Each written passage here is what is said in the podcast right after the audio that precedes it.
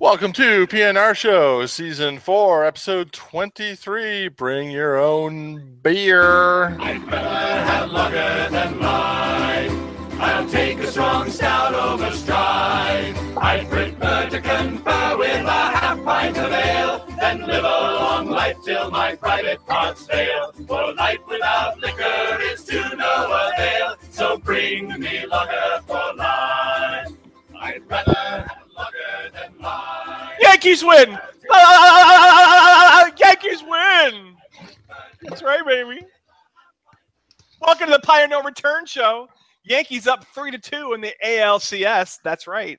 All you people in Houston were all you people in Houston were telling me I was crazy. Yankees come back. That's right.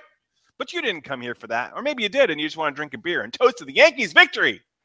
Either way, you wa- walked in on what could be the greatest spectacular uh, ever televised or podcasted. That's right. It's the Pint of No Return show, your beer and bros podcast. I hate when I say that. It really bothers me. I, I don't. So do you the know, rest of us. I don't like it any more than you do. It just comes out. I'm looking for alliteration, and uh, and right now Keith's gut. So Yeah. Hi, let me tip my camera back because my camera's got a mind of its own. I mean, this could be a very interesting podcast if you're watching on video because Keith's uh, camera is on a stick, so to speak, and it's supposed to track with him. Um, and it, you know, as with many things, uh, it has a mind of its own. So any any given moment, we could be seeing a lot more of Keith than we want to. This is a this is a beer cam, so it's just going to track the beer tonight. Yeah. Apparently, So uh, we want to thank, of course, the Poxy Boggards, a uh, Renaissance Festival type body uh, singing group out of California for the use of their music, especially Stu Venable. Haven't thanked them in a while, so we want to do that. You can find their stuff on iTunes or at poxyboggards.com. We are now live on Alpha Geek Radio, Channel 3. Hello, Alpha Geek.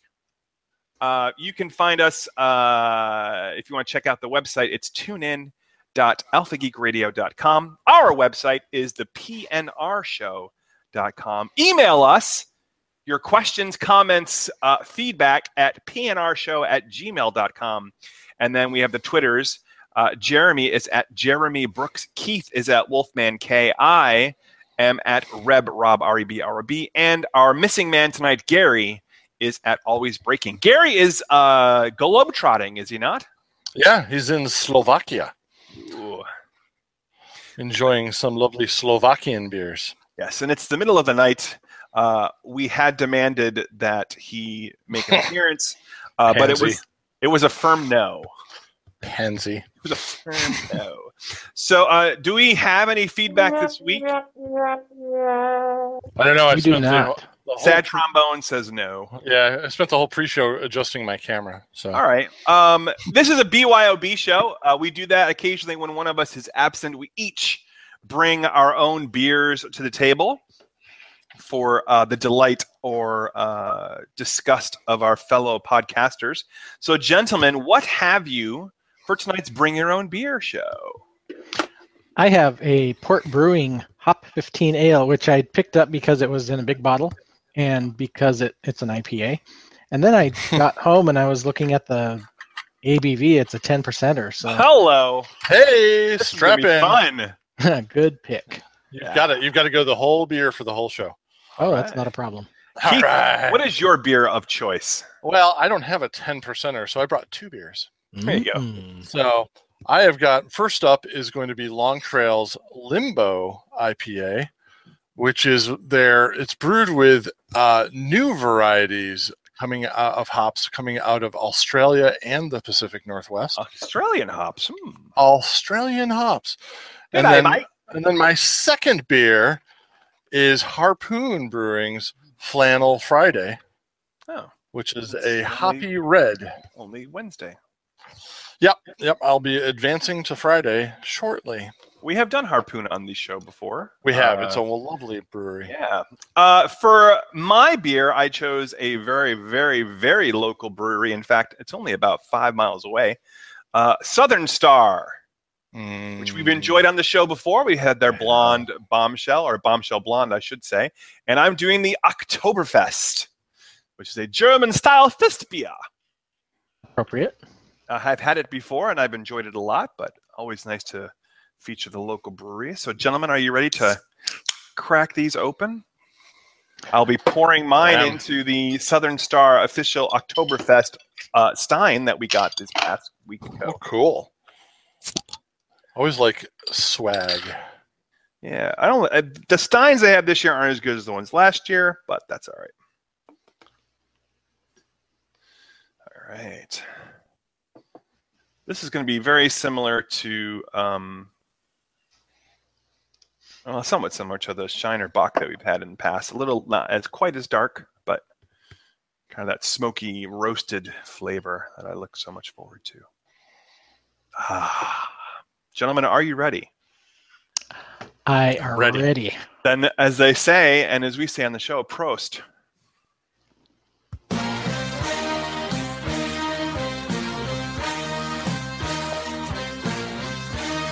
That's right. It's do the pint. Forgot to cue Keith of the music. That's okay. I think By we should way- have beer drinking music all the time. Yeah, in uh, in Slovakia, Gary could have been saying Prost earlier this evening. Oh, is is he in Slovakia or is he in Slovenia? It's in Slovenia. Oh, you said Slovakia earlier. I said Slovenia. I think he Let's said rewind the Slovakia. tape. Said the Slovakia. Ah, I said Slovenia. No, you said Slovakia. And if he did, if he did say Slovakia, he's going to edit it out. I No. mean, well, No, there's one what? thing that is not worth me doing, and that's video editing. So it is what it is. Tell me in the comments uh, if, if you think I said Slovakia or Slovenia. now I'm confused. Where's Gary? he's over there. He's he's with the vampires in He's on the dark side. Uh, Translovakia? Transyl Pennsyltucky. Trans. Okay. Uh, gentlemen, first impressions. How is that uh, harpoony treating you? I'm not having that yet. Oh, I'm sorry, the, sorry, with the the- long trail, The long This trail. the uh, limbo IP. Limbo. I've I've been working on a six pack of this all week, and um, this is a very odd IPA.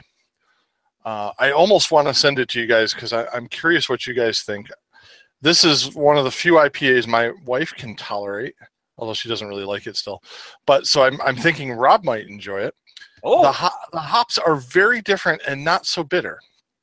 Um, that they are they are new varieties. So I you know I saw Pacific Northwest and went great. I love Pacific Northwest hops, but these are not them. These are other things. um, bits of tree branch and twigs and stuff that they brewed with this.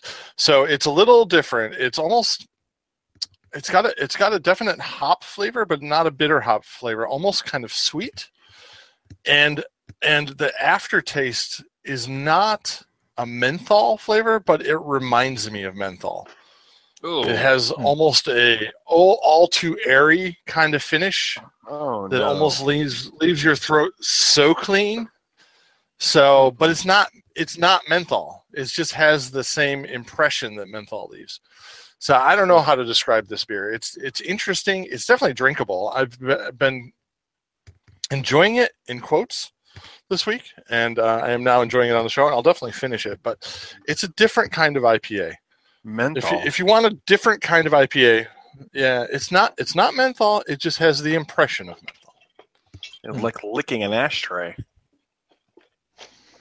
Oh, No, all right. no, more more more like a menthol eucalyptus cough drop. Should I say that? Think- think that. Can you say that again? Because Men- menthol eucalyptus cough drop. perfect.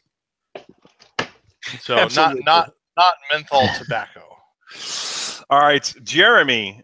What uh, remind us again of what your beer is and what your first impressions are? This is Port Brewing's Hop 15 Ale.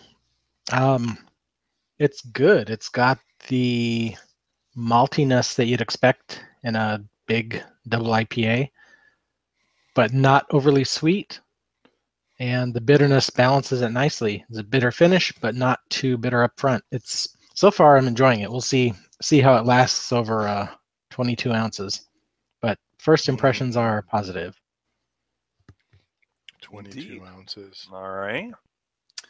Uh, the Oktoberfest is delightful.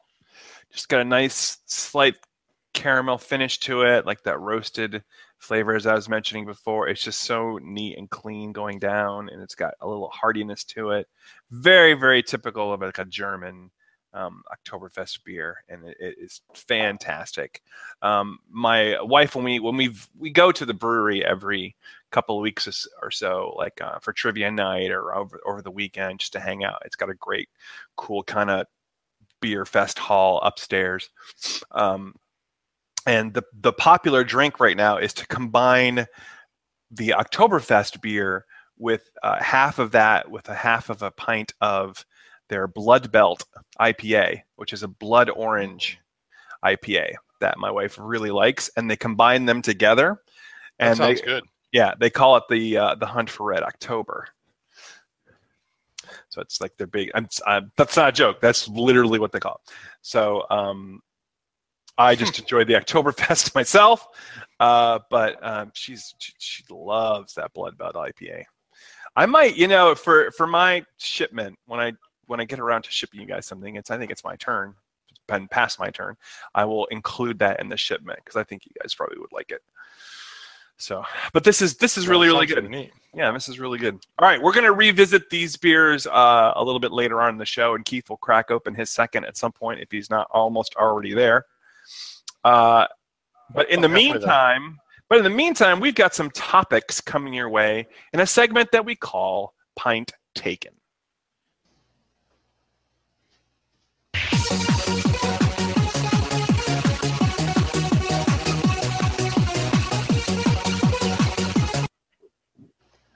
It's I don't even that just there's no rhyme or reason to that at all. So Was there supposed to be? yeah. So um, there's lots of kind of serious topics out there in the news that are happening. It just seems like it's exponential. Like then every time you turn around, something bad and or worse is happening in the news. Maybe it's just a reflection of our age or the times that we live in. Uh, we don't usually cover that on the show. We like to keep it light, but we did have um, a segment where the guys allowed me to kind of give my perspective on Hurricane Harvey. So I thought I'd like to do the same, uh, even though Gary's not here, but Jeremy certainly can talk about it. Um, how things are going with the fires in California. It's uh, it's literally, I mean, on Gary's not on Gary's back doorstep, but all around him in many ways. So just give us an update and tell you tell us your experiences and what's going on.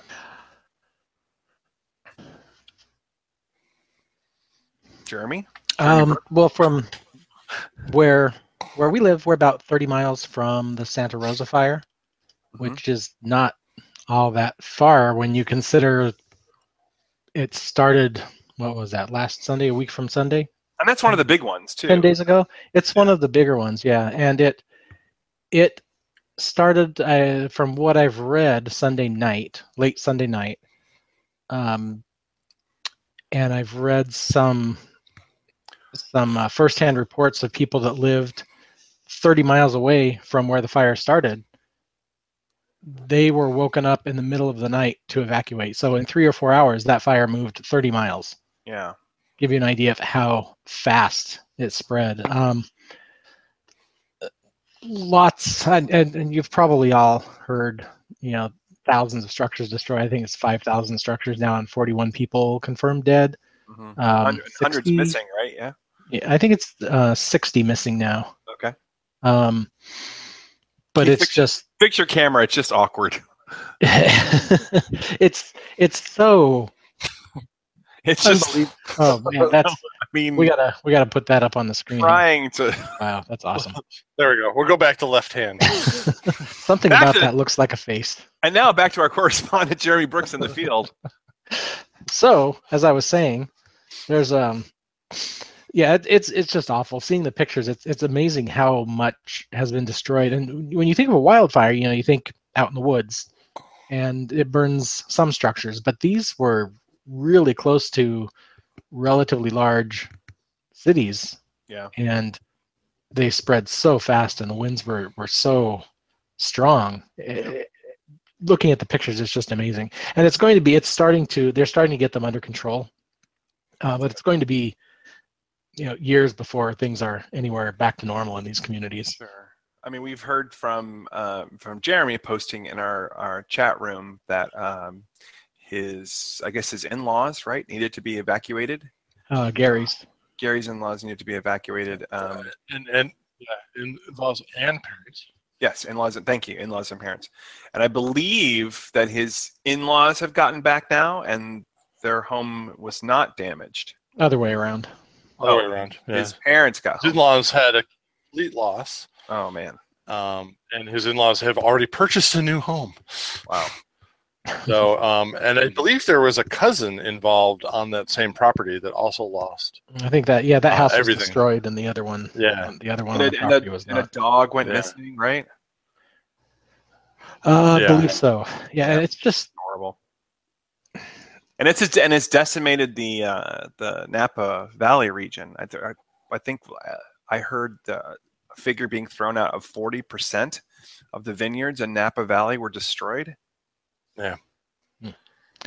I haven't read I haven't read that, but it was it definitely you know, is going to have an impact. That's just horrible.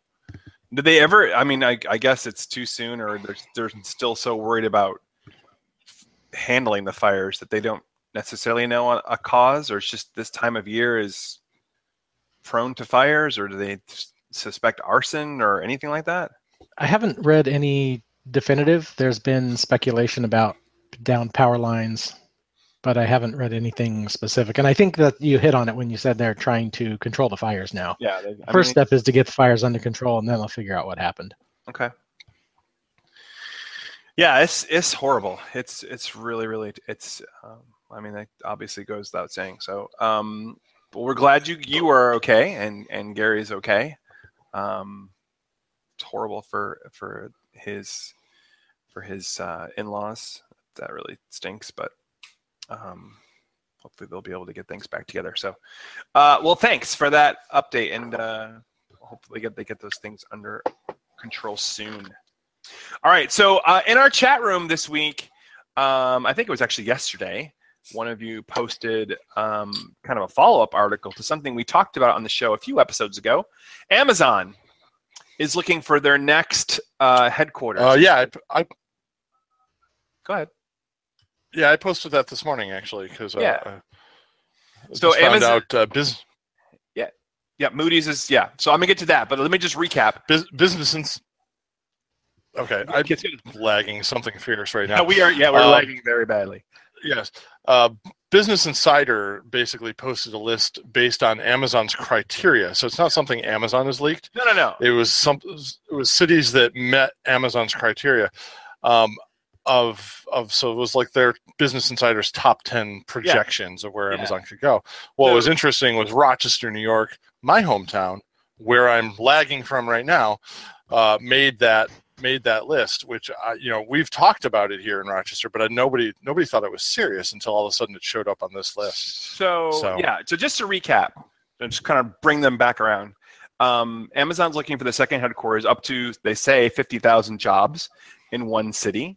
Um, we mentioned it a couple of weeks ago and kind of threw out some cities that we thought would be good fits and wouldn't be good fits. Um, actually, the uh, Daily News reported yesterday that um, it, it was day two of uh, four days in which cities can submit proposals that they're calling now HQ2.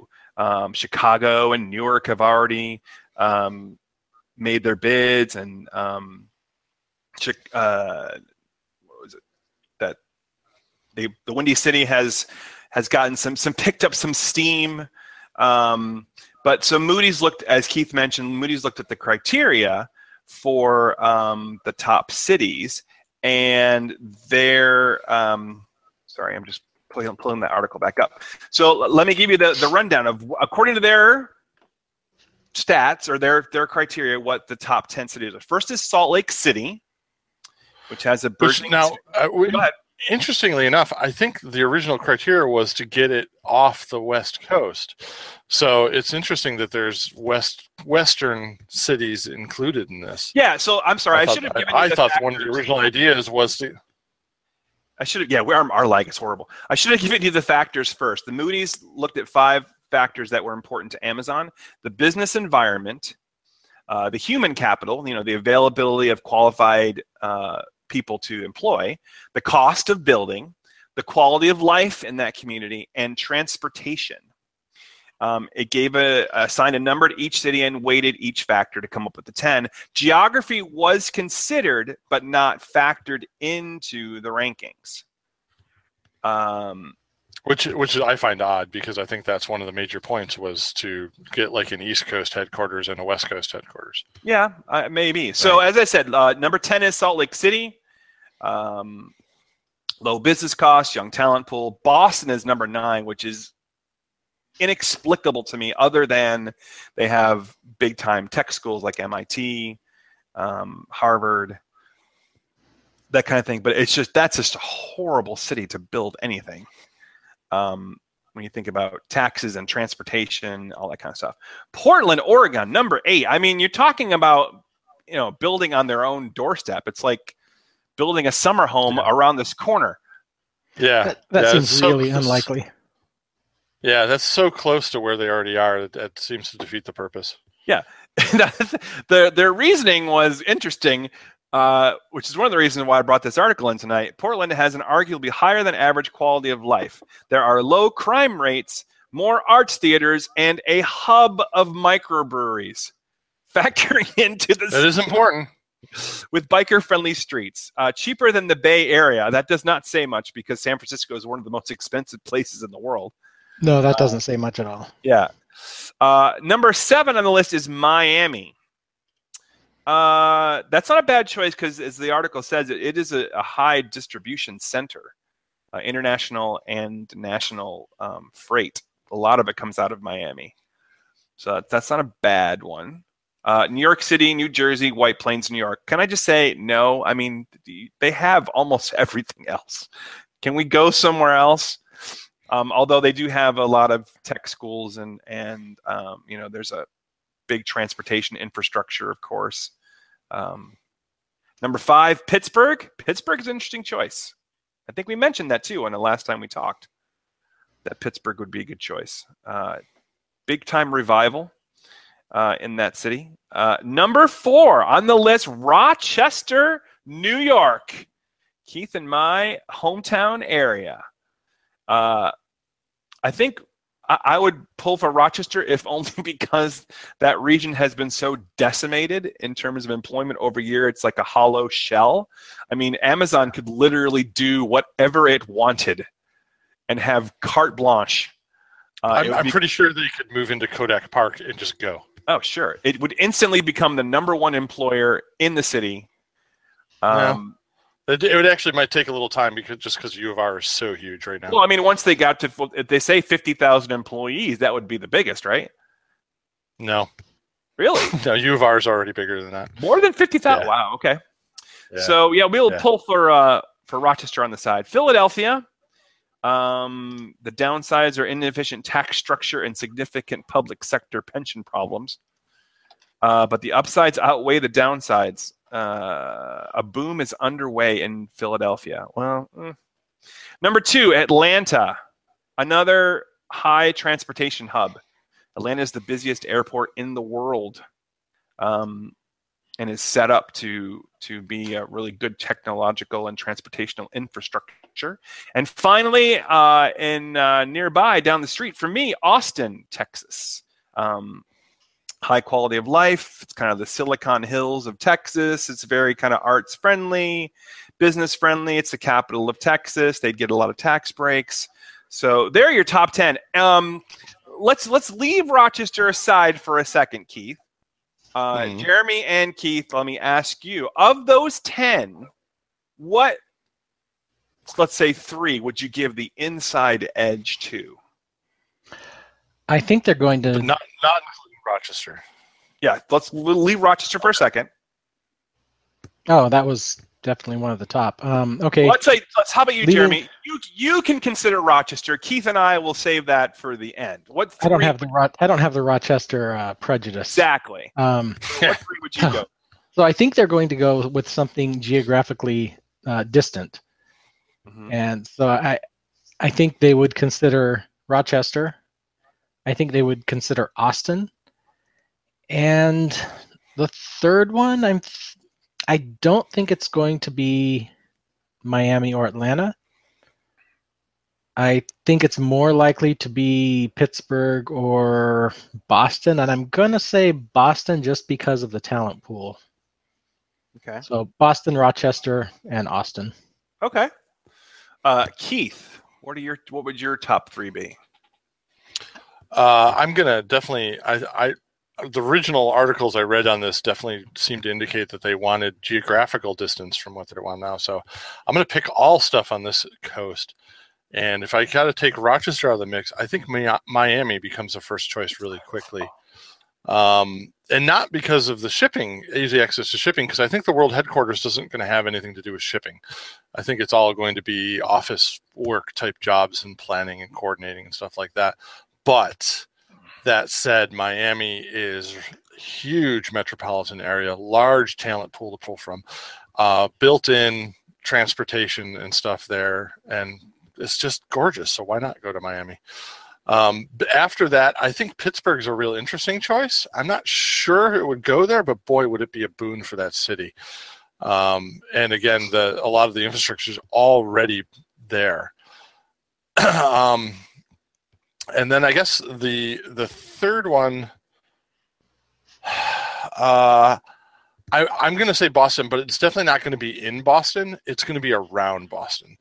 So it's going right. to be if they did that, they would do something in like Worcester or Salem or something like that. That's really kind of an outside distance suburb of Boston where they can pull from the Boston talent pool, but there's God, the city of Boston's a mess, and they would stay. They would do well to stay clear out of that. Yeah, it wouldn't. It wouldn't be in Boston, but it would be close enough that they would say, "Hey, our Boston yeah. office."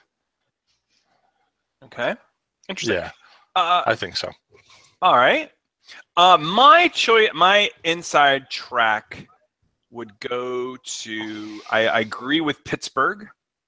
I think Pittsburgh is a good choice. Again, it's a city that's just booming. We have a lot of our people, our second biggest population of the company that I work for has offices in Pittsburgh and um, you know everybody that I talk to there just says the city is so alive and it's so hip right now, and it's just really been revitalized. That that makes That's sense awesome. as a logical fit. Um, my second choice would be, uh, I I do think Boston is should be would be considered. I hate the fact that it is, um, but I think that there's a romanticism about Boston that people have that uh, you know, and it is so close to MIT and Harvard and all that kind of stuff that it would be able to have a great talent pool to choose from. And then my third pick, I think, uh, and probably of the three, my most likely pick, I, I would pick Atlanta. Oh. Um, because Atlanta's the same as New York to me. Well, it's got everything already. It's so big and sprawling. Well, yeah, but I, I think the transportation availability there. Um, I'm not that New York doesn't have that, but um, that there it's much less. I think it, it would cost them much less to do it. Um, but now that we've said that, so now we've given our three. Keith, would you put Rochester ahead of those three? I think the East Coast, the real competition to Rochester, based on what I read in the Business Insider article, um, uh, is Pittsburgh mm-hmm. um, and Miami. Yeah. Uh, and and if if you're going towards a place that already doesn't have a huge established metro area, then you're into Pittsburgh, which is kind of on the fringe of the East Coast metro thing, mm-hmm. and and you're into Rochester. So I think those are the those are the real big two, and they're both puts them both of them on the East Coast, which I think is what they want. Okay. Um, what I don't have a lot of information on is Pittsburgh's uh, like university pools and stuff, and I think University of Rochester and Rochester Institute of Technology have both just come so far in the last mm-hmm. ten years that I think it's a good technology center. Oh yeah, and, and if you are looking for a bunch of beer bars. Rochester has so many ridiculous little yeah. uh, little breweries popping up all over the place. We can definitely support that Portland like attitude right here.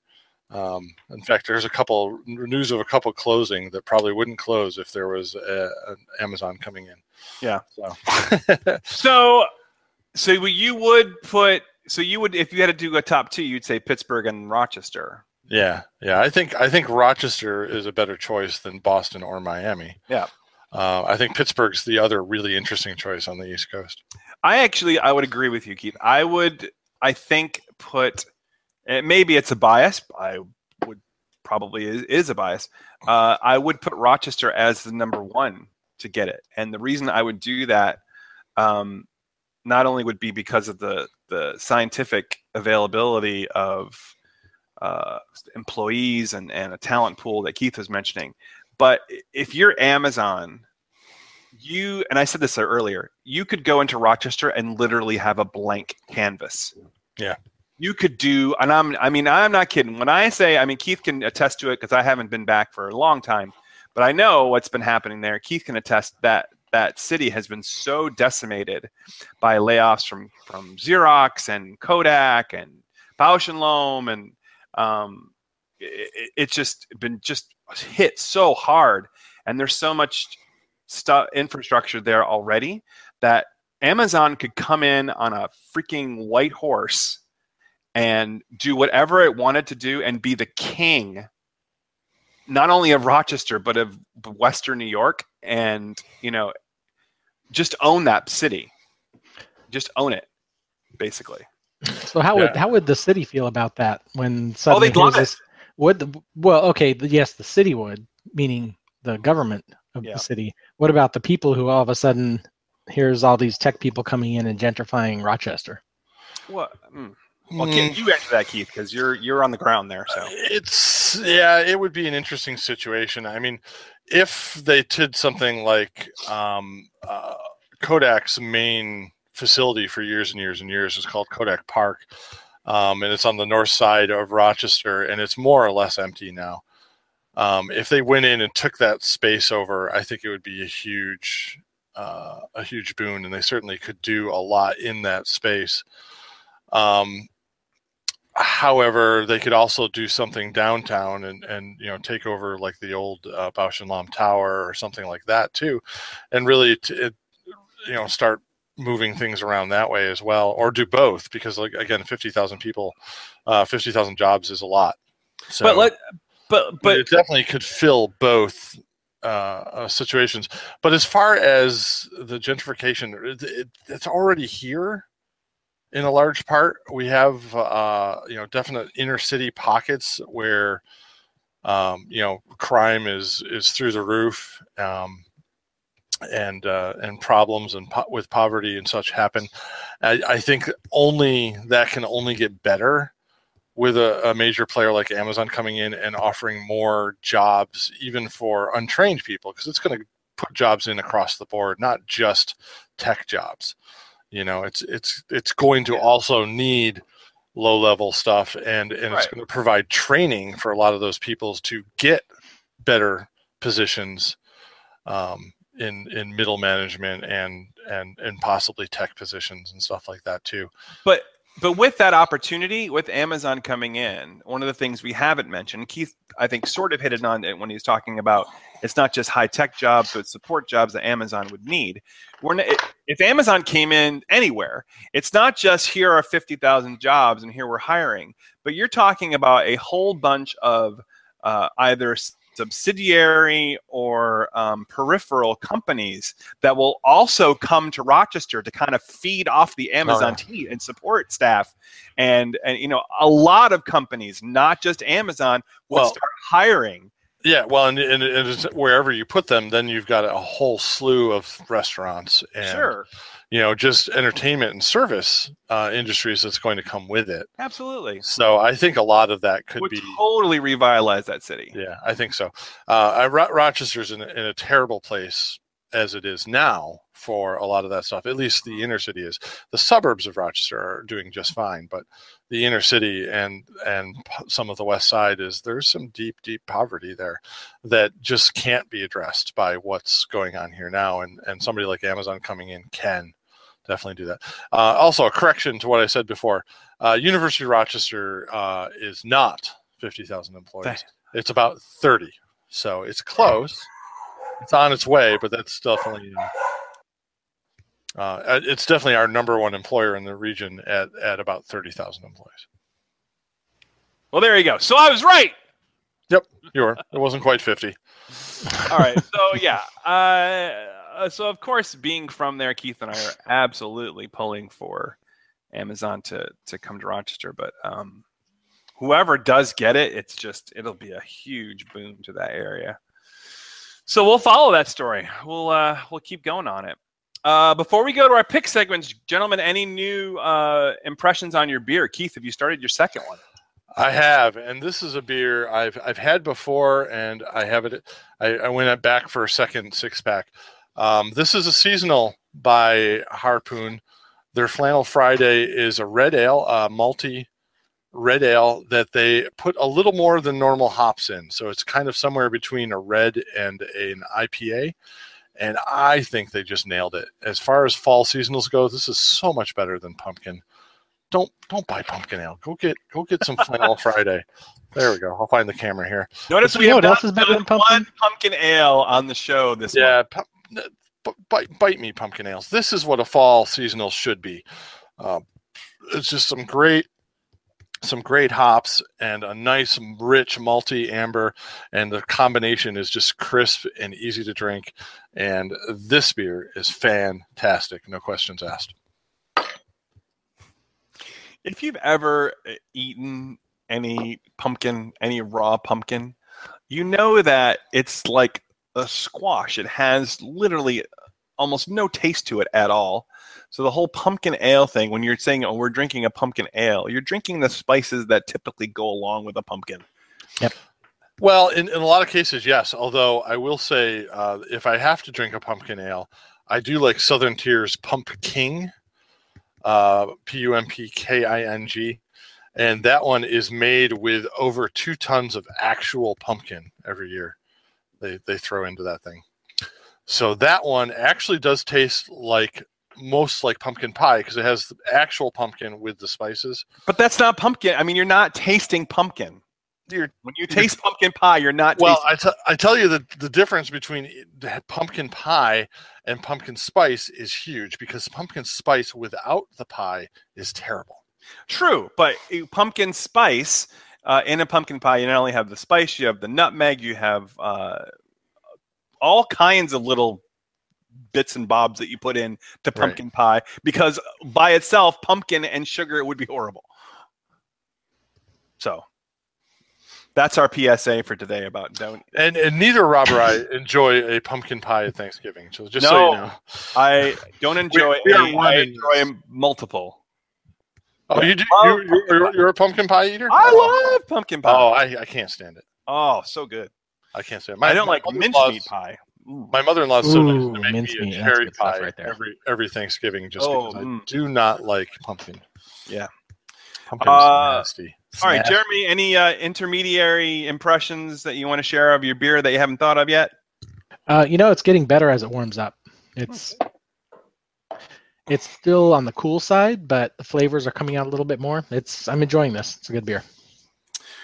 Yeah, the Oktoberfest is just very, very delightful. And that's all I need to say about that right now. We're going into our pick segments. It's time for half pints. Look, Keith's getting his iPad ready. This is actually, Keith, you know, this might be a good idea because I can see when Yes. you're ready and when you have the finger ready to do Right? this. So we may need to go with this from now on. So it's time now for our pick segments of the week. It's the half pint segments coming to you right now. See, that's beautiful. That is perfect. Yeah, my lag has gone away too, which helps a ton. Yes, absolutely.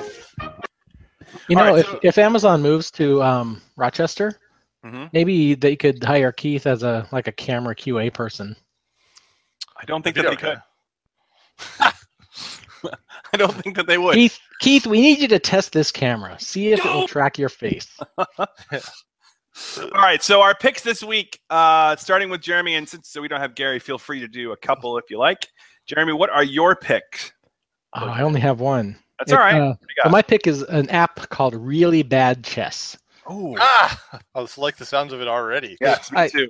So if you if you are a chess player, if you know how to play chess, you will love this game probably. Um, it starts out with it, it's it's chess. It's the rules of chess, but Mhm. the pieces are not the pieces you expect. So instead of two bishops and a queen, maybe you have three queens and no bishops.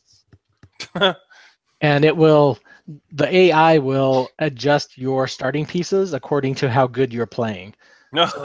If you st- if you start winning, it will give you less strong pieces to start with, and maybe it gets stronger pieces. so if you have a board full of queens, you know you suck. You know you suck. that would be my board. It, I- it it really changes the game completely because when it you know it starts, you expect to make one or two starting moves, and and there's there's a few things.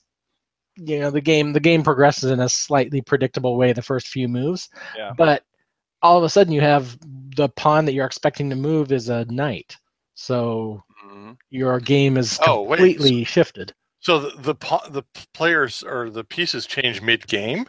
No, no, no. But I'm saying that Oh, like, okay, okay. like you would expect to, you know, queen's pawn move two spaces or king's pawn two spaces is a typical opening move, but maybe that pawn doesn't exist because they're knights. Got it. So Got it, it, it's and it's really fun. So I love board games, um, and I love the idea of chess. I, I have several chess sets, but I am so freaking bad at chess. I cannot, for the life of me, see 15 you- moves ahead. Yeah, you and me both, brother. Yeah. So maybe this is finally, and as I'm loading the app, it says this is the chess game you've been waiting for.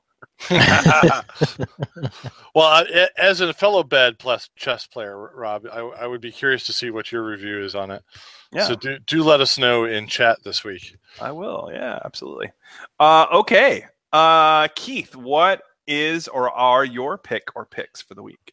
Well, I have one prepared um, that I was going to go with, and it's it's an actually a very very very old pick. In fact, it may go back to the days of Happy Time Magic Hour when I made this pick originally, uh, because it's an it's a game I've had on my iPad since my iPad two or iPad one. I can't remember what my first iPad was, but since my first iPad.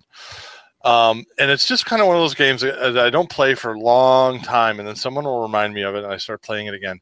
And this time, the one who reminded me of it was Charlie, my five-year-old, who just wanted to start playing it. And we've been having a ball this week playing this game, and it's called Olo. Um, O L O is the game, and it is a game designed to be played with another person right in front of you, like with the iPad in between you. And what it is is is you get discs that you are trying to land on the other person's side. But of course, there's physics involved, and they can hit your discs back to your side if they, you know, and and if you if you send one of your discs in all the way to their end zone, they get to keep it. If it goes all the way to your end zone, you get to keep it, um, and such like that. And you try you try to get as many of your discs on their side before you know before the game ends, before everybody's out of discs. So very simple game to play a ton of actual strategy and luck involved. Um, you can play it almost like pool, or you can play it like my daughter and just wing stuff around and hope for the best. Um, and and it is amazing fun in either in either way. Um, and uh, I like to play it. My wife and I like to play it. My daughters and I like to play it. I've brought it to a bar before, dropped my iPad in front of people, and while we're having a beer, we're just we're just flinging these discs back and forth, playing a, a friendly game of Olo. Um, it's a fantastic game. I believe it costs money. I think it's two or three bucks, and then uh, you can also buy other themes for it, uh, which do nothing but change the colors and the sound effects, but they're fun too. And I have bought all the themes over the years because I, I love the developer and I really want them to keep it alive and active. And they have. They've updated it for every version of iOS so far. There is also an online play where you can play against a virtual opponent, um, you know, someone else playing it.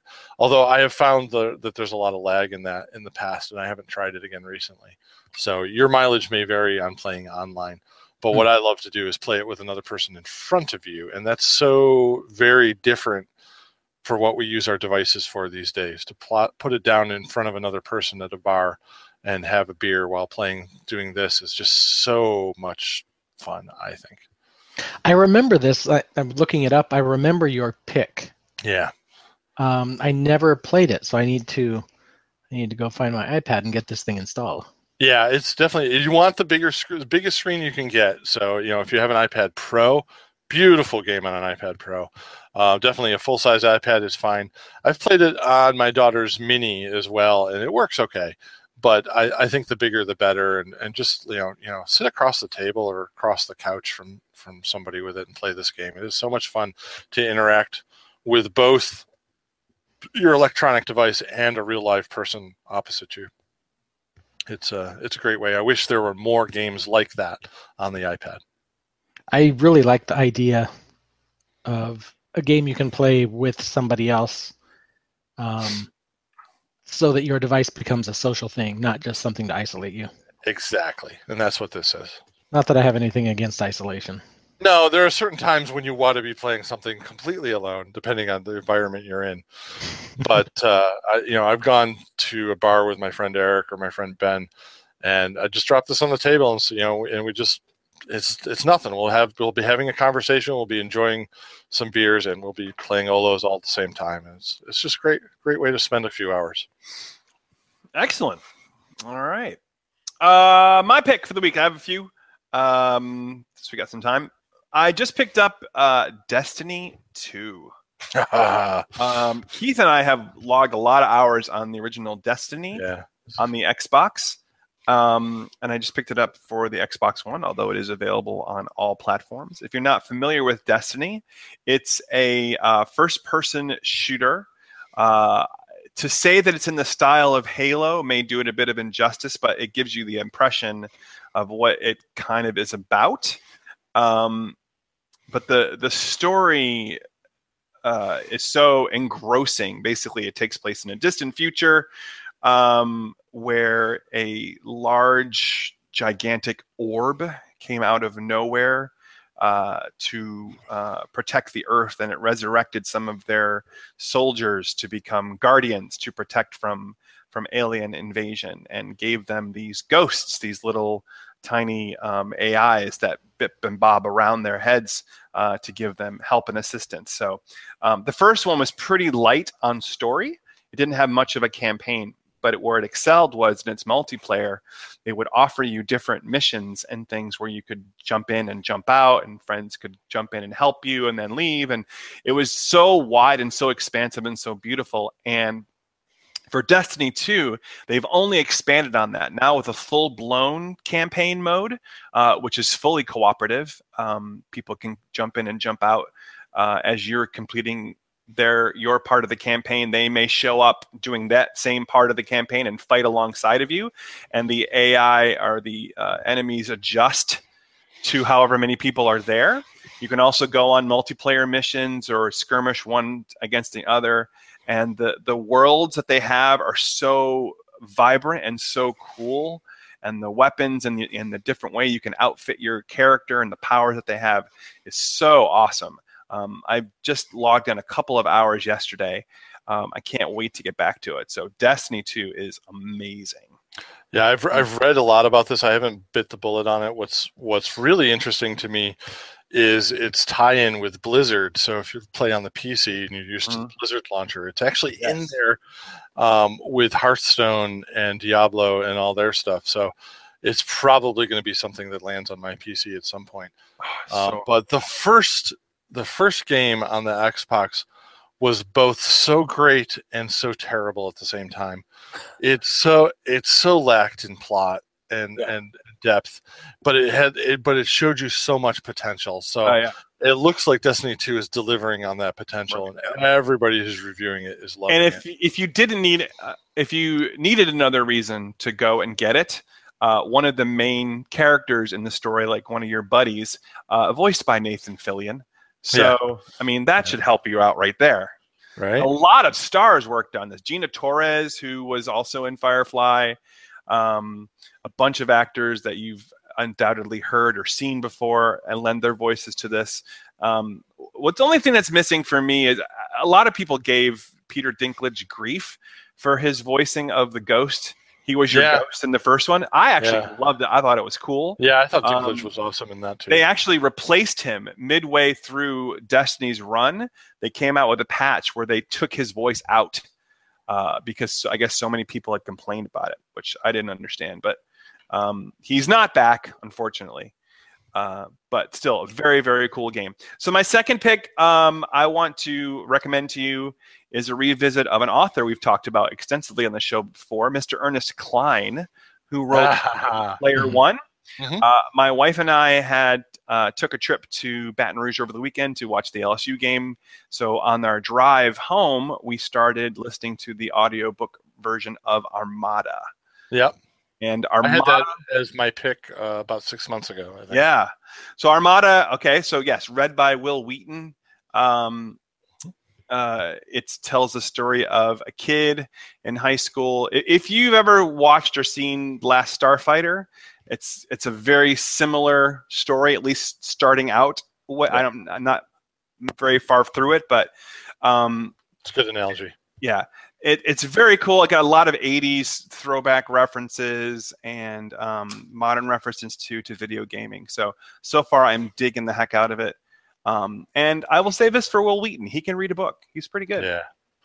No, he he's he's definitely the author's choice for all his books, and he's great at it. Yeah. Um, his his audiobook reading is is wonderful. I think maybe it's because for for at least for this, and maybe he reads other books great too. I don't know, but Mhm. for Ernest Cline stuff, you can tell that it's just so much. He's so geeky, and it's so much content that I mean, it's just right in Wil's wheat, wheelhouse. And you can tell he just loves the subject matter. Not the least of which is that he's a character in Ready Player One. But um, so Armada, I'm enjoying it so far. Can't wait to see where it goes. My last pick, I don't know if we've mentioned this on the show, but um, I've certainly seen it all over the place on uh, TV and radio. And so my wife and I, brother and sister in law, finally pulled the trigger and got movie passes. Have you guys heard of Movie Pass? Oh yeah, yeah. Um, that's that thing where you basically pay a subscription to go and see as many movies as you want Yes. Within uh, you know within a month or whatever. You, it is nine ninety five a month. Yeah. And you may see one movie every day. Yeah. Any movie that you want. And at first we were concerned that, you know, it was going to be only theaters that we couldn't find and there are actually two theaters right in town including one that's the like the dine-in theater with the plush seats doesn't cost us any more. We just show up with your movie pass. You put the app on it. You have to be within 100 yards of the theater that you're going to so you can reserve your seat. You walk in, show your pass, boom, you're in. Hmm. It registers that you've seen a movie that day, so you can't go and see another one. Um, so the the company, I'm assuming, makes its money because it has all of your data, just like Facebook or Twitter or anything else does these days. And you know, it has my phone number, it has my email address all that kind of fun stuff. So I'm sure it's selling that data or using that for demographics. That's why it's so cheap. But since everybody has that data anyway, why shouldn't I take advantage of it? Um, and Movie Pass, we had to wait a long time to get our cards, a long time. Um, we finally got an apology letter from the Movie Pass people that said since they lowered their threshold down to this 9.95 that uh, a few months ago, their subscriptions rose by 4,300%, Yeah, yeah. It used to be what uh, almost like twenty nine bucks a month or something. which still, if you're a moviegoer, Yeah, that's a, a bargain. But 9.95, hello. yeah. So I can't rec- recommend it enough. Um, we've actually, I, I hadn't seen maybe one or two movies, and those were by myself earlier in the year. Since we've gotten the movie pass, we've seen three, and like for us. Um, so it's cheap, especially if you have a family with kids that you want to take to the movies as well. Now, you can only only people 18 and over can have a movie pass, um, so you can't get them for your kids um, and you can only get one per person because I think it's tied to your phone number. Yeah, I think that's right.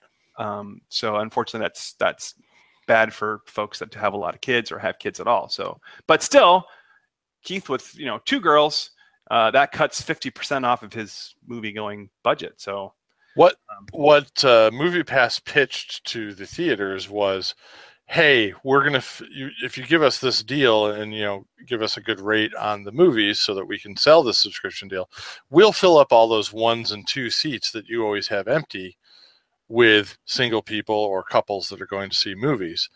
Um, which is a great idea except now that the price is so cheap they the the movie theaters themselves are backlashing against them. So there's actually quite a bit of controversy over movie pass right now um, and whether or not it's going to last because a lot of com- a lot of, of the theaters are pulling out and starting to offer their own competing service um, yada yada yada. So it'll be interesting to see how now that you're in it rob someone i know so that'd be interesting to see how your mileage goes along with this um, movie pass also did come out i think a little while ago and say this was a limited time offer so the, expect that 995 to go back up at some point Yeah.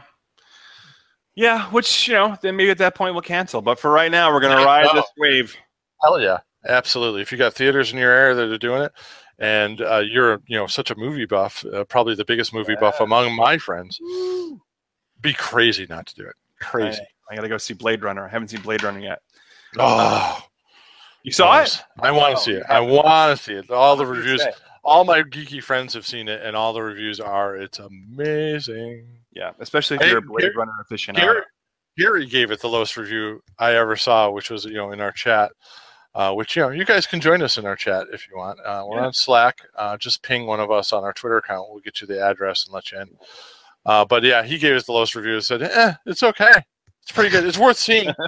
he said, "It's worth seeing if you if you like the first one." Old Which, stoic, which which was the lowest uh, review I've seen out of any old of my stoic, friends. stoic Gary. Yeah.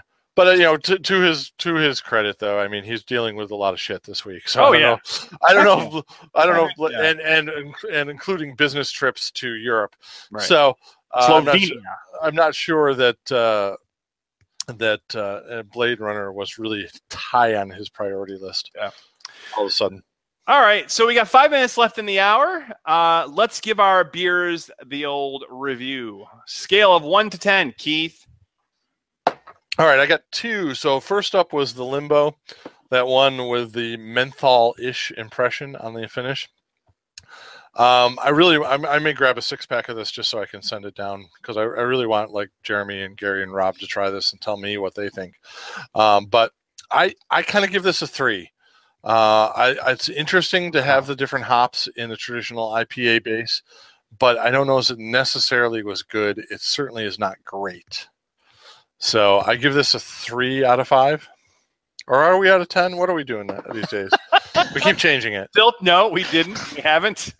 it, it's still 10 just like just like uh, rob said when he said Ten. So on a scale of 1 so to I'll- 10 I'll give it Season a four. six then.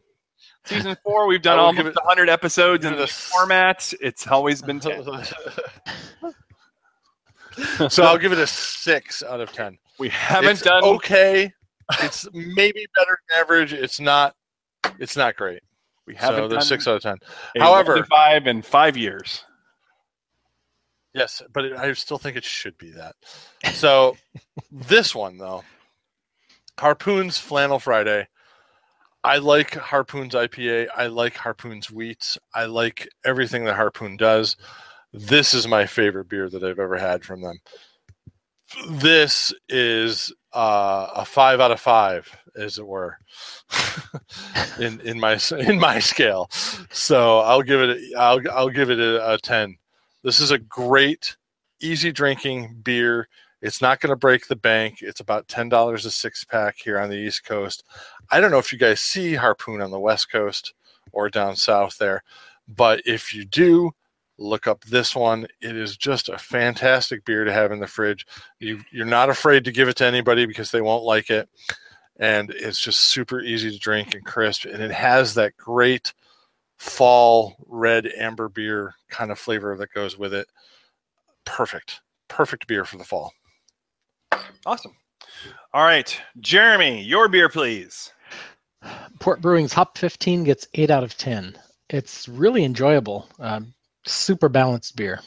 Uh, I really like the long finish of the the flavor and the bitterness. You can sip it and just enjoy it and uh, sip it a little more. I've still got some of my 22 ounces left, and really enjoying it. Slacker. All right, my Southern Star Oktoberfest beer is delightful. It's uh, crisp and hearty and very drinkable. It's got a great finish. It's it's just really hits the perfect spot for an October uh, fall beer, and uh, I I'm loving it. So I will give this a ten out of ten or a five if you're Keith. So uh, like a good five. it's it's it is absolutely perfect. All right, gentlemen, any final thoughts before we close out this episode of the Pint of No Return show? Drink more beer. Steal my slogan. All right, then play the music, Keith. Play, hit it. There you go. Come- no, one more time. Hit it again. Come on, finger.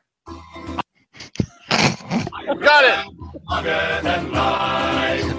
I'll take a strong stout over stride. I prefer to confer with a half pint of ale than live a long life till my private parts fail. For life without liquor is to no avail. So bring me lager for life.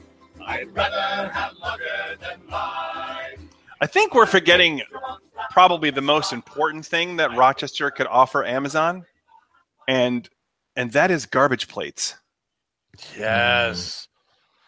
I mean, yes, Amazon. Let us introduce the garbage plate to you, and you, You- will try to ship them worldwide. yeah, you'll never go back. Yeah, you'll want to put that on the top of your Prime list.